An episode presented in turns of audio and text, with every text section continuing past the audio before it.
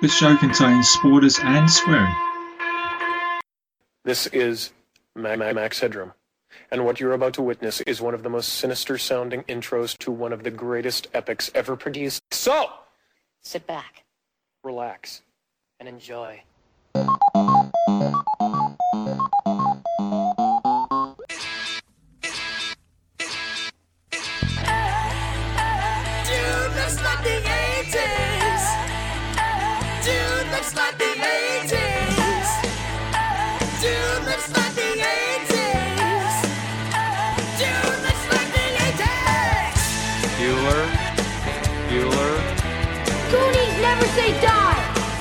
Bud, let's party.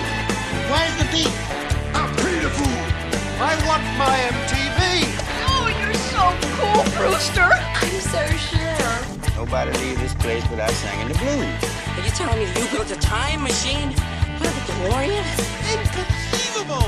Automobile. Cut! I don't make monkeys. I just train them.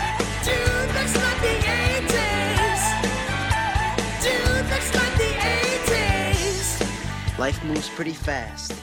You don't stop and look around once in a while, you could miss it.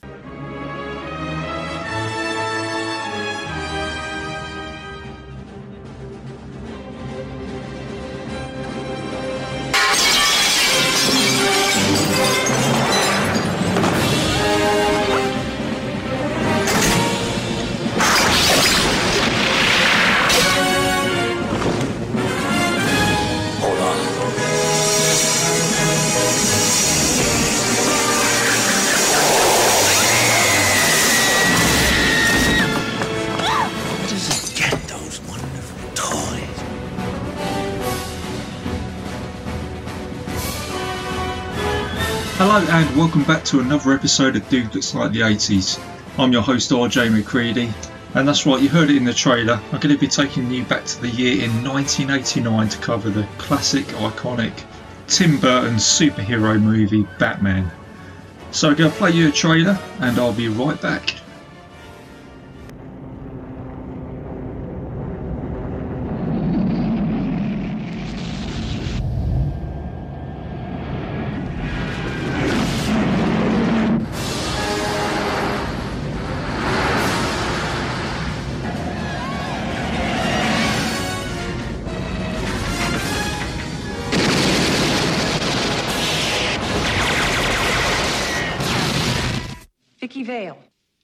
Bruce Wayne.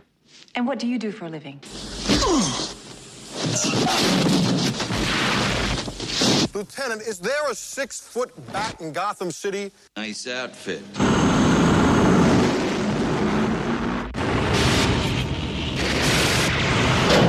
You look fine. I didn't ask.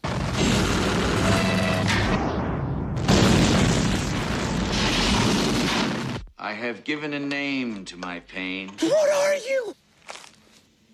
I'm Batman. Ah! Where does he get those wonderful toys? My life is really complex. Winged freak terrorizes. Wait till they get a load of me.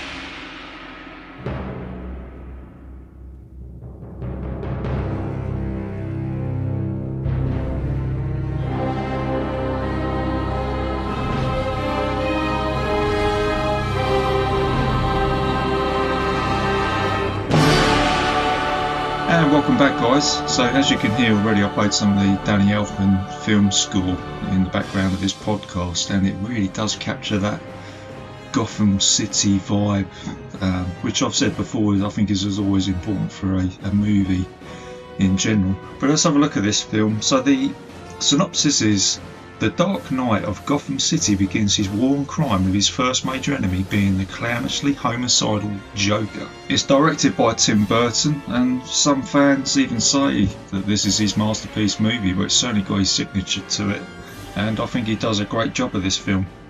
It stars Michael Keaton, who is no stranger to a Tim Burton movie. Before he did this, he did Beetlejuice, which I think snagged him the role. Uh, you've got Jack Nicholson, who does a great job as, as a Joker. You've also got Jerry Hall in this movie, who was a model at the time, famous model. I think she was married to Mick Jagger. You got Jack Palance. He always plays a bad guy. He's like an old school, very old school actor. And Billy Dee Williams, who we all know as uh, Lando Calrissian from Star Wars. The film uh, had a very big budget of $35 million, uh, which I think was a huge budget for that time. Um, but it made a massive return of $400 million. And I also remember this film being massive on merchandise. Everybody was talking about it. There was T-shirts, there was sticker albums, bubblegum cards. Everybody went Batman crazy back in 1989. So it was almost like one of the last films of the 80s to go out with a bang. So the film starts with, as I mentioned before, uh, the incredible film score by Danny Elfman that just really brings you into the mood of this movie before it's even started. And then you've got a really nice, I think it's like a matte painting of um, Gotham City. And I'm a big fan of the matte painting. I think it really does, it's got a real conviction about it in terms of special effects. And the first thing you get is a family getting mugged by a bunch of crooks. Uh, they take this guy's wallet and then you get the scene. You've straight away, you're only a couple of minutes into this film, and then Batman turns up and he um, pursues one of the criminals, and you get this scene here. Don't kill me! Don't kill me, man! Don't kill me! Don't kill me, man! I'm not going to kill you. I want you to do me a favor. I want you to tell all your friends about me. What are you? I'm Batman.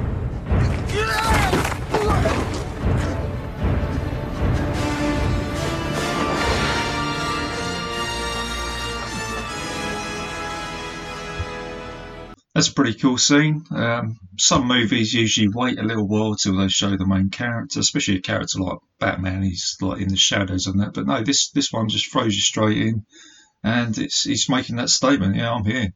I'm the Batman. And apparently, Michael Keaton had libbed this line. He just he felt like it sounded good at the time, so they kept it in.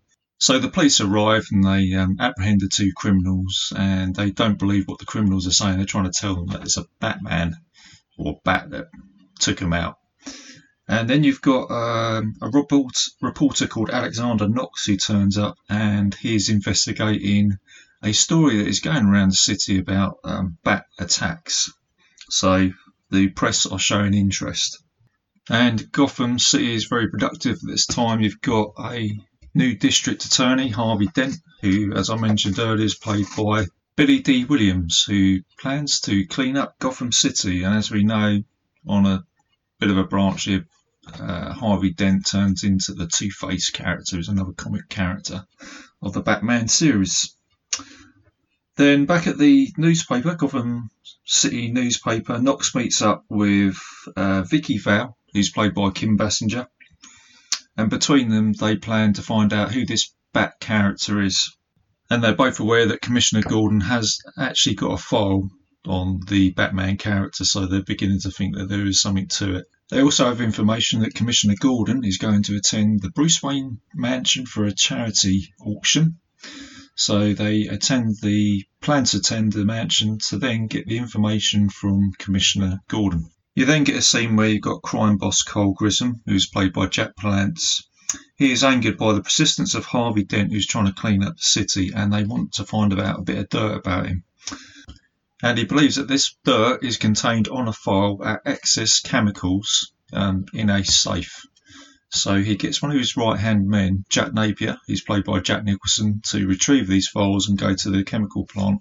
But it's also a double cross because he believes that Jack Napier is having an affair with his wife, who is um, played by Jerry Hall. So he's kind of killing two birds with one stone here. So he's going to set up Jack Napier and he's also going to try and retrieve this file. So at this point, the film is tying everything in. It then goes back to the Bruce Wayne mansion, where Knox confronts the Commissioner Gordon about the Batman, but he denies all the knowledge. Um, Bruce Wayne is obviously in attendance. He excuses himself from the function, and then he goes into the Batcave. Where you first see the Batcave. And during the event, uh, Gordon was approached by a police lieutenant who was telling him about the um, Axis Chemicals because they've been tipped off. So Batman decides to attend and do what Batman does. So at the chemical plant, Jack Napier realizes that his men have been set up. Commissioner Gordon has arrived with backup, and Batman has a confrontation with Jack Napier. And during this confrontation, Jack Napier gets shot through the face and he falls into a vat of chemicals. And at this time, Gordon and Batman both think that Jack Napier is dead. And the next day in the press, the Jack Napier death is ruled out as a possible suicide. But that's not the case, he's still alive, and this is where uh, Jack Nicholson's character is turned into the Joker. Jack then goes to Grissom's penthouse, knowing that he's been set up, and you get this scene here. Maybe we can cut a deal. Jack. Jack is dead, my friend. You can call me Joker. And as you can see, I'm a lot happier.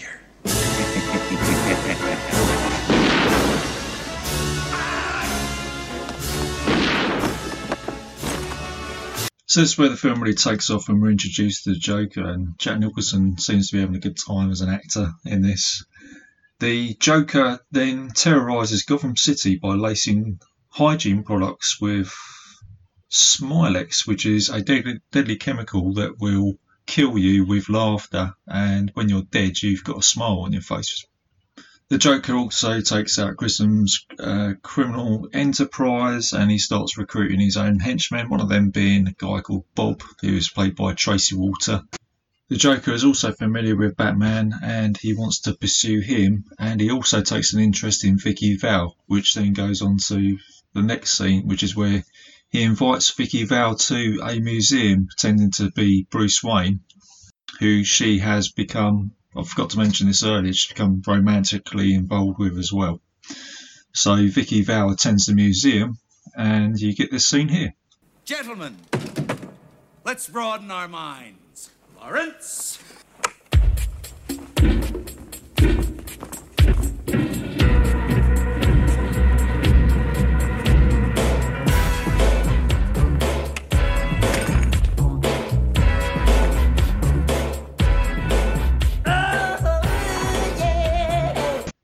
There you go. Couldn't be the 80s without Prince soundtrack now, could it? Eh?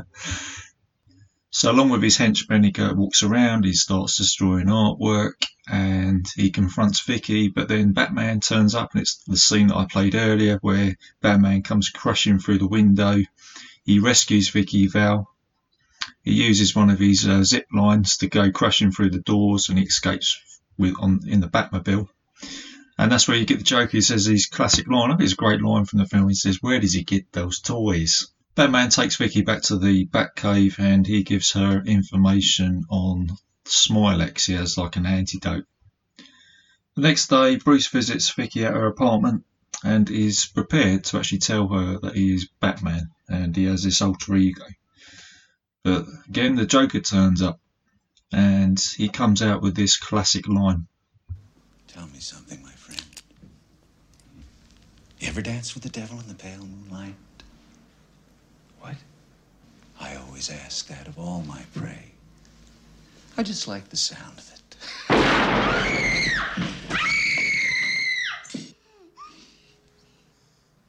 Never rub another man's rhubarb. There you go, a couple of classic lines from the Joker there for this movie. So he shoots Bruce Wayne, but he's not there because he's put a metal tray down his chest to stop a bullet from killing him. Bruce also remembers that the mugger that killed his parents when he was a kid said the same quote, and he puts the two together, thinking that uh, the Joker is now the guy that killed his parents. So now it's becoming even more personal to get him. The Joker then goes to the central part of Gotham City and parades with all his henchmen with a promise to give everybody in Gotham City free money. But whilst he's throwing the cash out to the crowd, he's also got these balloons which uh, contain the Smilex, which he wants to release on the city. Uh, but before he can do this, it's pretty cool scenes where Batman turns up in the Batwing and he tows the balloons away from the crowd.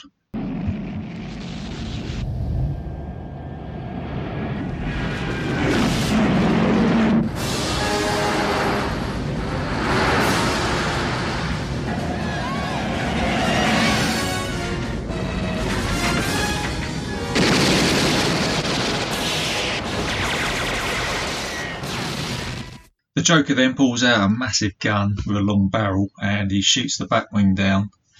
Batman manages to survive the crash and he takes on the rest of the Joker's henchmen.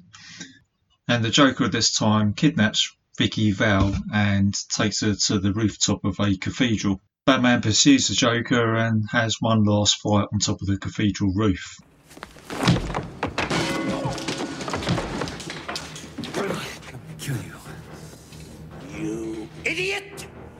You made me.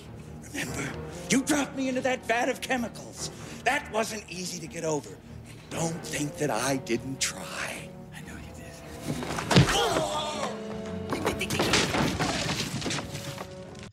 They continue to fight, and the Joker gets the upper hand with Batman. He escapes on a helicopter, and as he gets onto the helicopter, Batman uses a concrete gargoyle attached to some rope and he chucks it round the Joker's foot. And the Joker's hanging onto the helicopter, but he can't hang on any longer and he falls to his death. And there he is, he's dead. But as he's laying on the floor, you can hear this little machine that's laughing. Um, so I don't know whether that was the studios thinking they might be able to open up for a sequel. I don't know, but it just leaves you in wonder. So with the Joker stopped, you then got a scene with Commissioner Gordon who announces that the police have arrested the rest of the Joker's men and unveils the bat signal with um, Harvey Dent reading from a note which was given to him by Batman saying that he will defend Gotham whenever crime strikes again. And as the signal's going up into the sky, you can see a silhouette of Batman stood overlooking Gotham City. And that's how the film ends. And that's it, guys. Batman 1989. If you haven't seen it, go check it out. I'm pretty sure most of the people listening to this have seen this movie. And I always say with this movie, um, if no one's ever seen a Batman film or superhero movie, come to think of it, this would be the one to watch because it's a pretty solid movie. It's got a good beginning, middle, and end. Um, it's a solid movie and it's got everything that you want in it for a um, comic book film. And the other thing I forgot to mention earlier was that it's actually loosely based on a comic um, called The Killing Joke that came out in 1988, which um, tells the story of the origins of the Joker. So that's worth checking out as well. So that's it, guys. That's the end of the episode. Hope you enjoyed it. Um, I will be coming back for a what I call a full episode, which has a TV guide in it, and that is going to be John Carpenter's They Live. So that's the next one to look out for. I'm also going to be doing for a, a bonus episode. I'm going to be looking at Young Sherlock Holmes from 1985. I think that deserves a shout out. I watched that the other day and thought it's a really good film. So I'm going to have to talk about that. Um, so that's it, guys. Um, I'm going to end the show with some Prince, because also Prince was in this movie with uh, obviously the songs. And it's the Bat Dance, so enjoy this one, guys, and I will see you soon.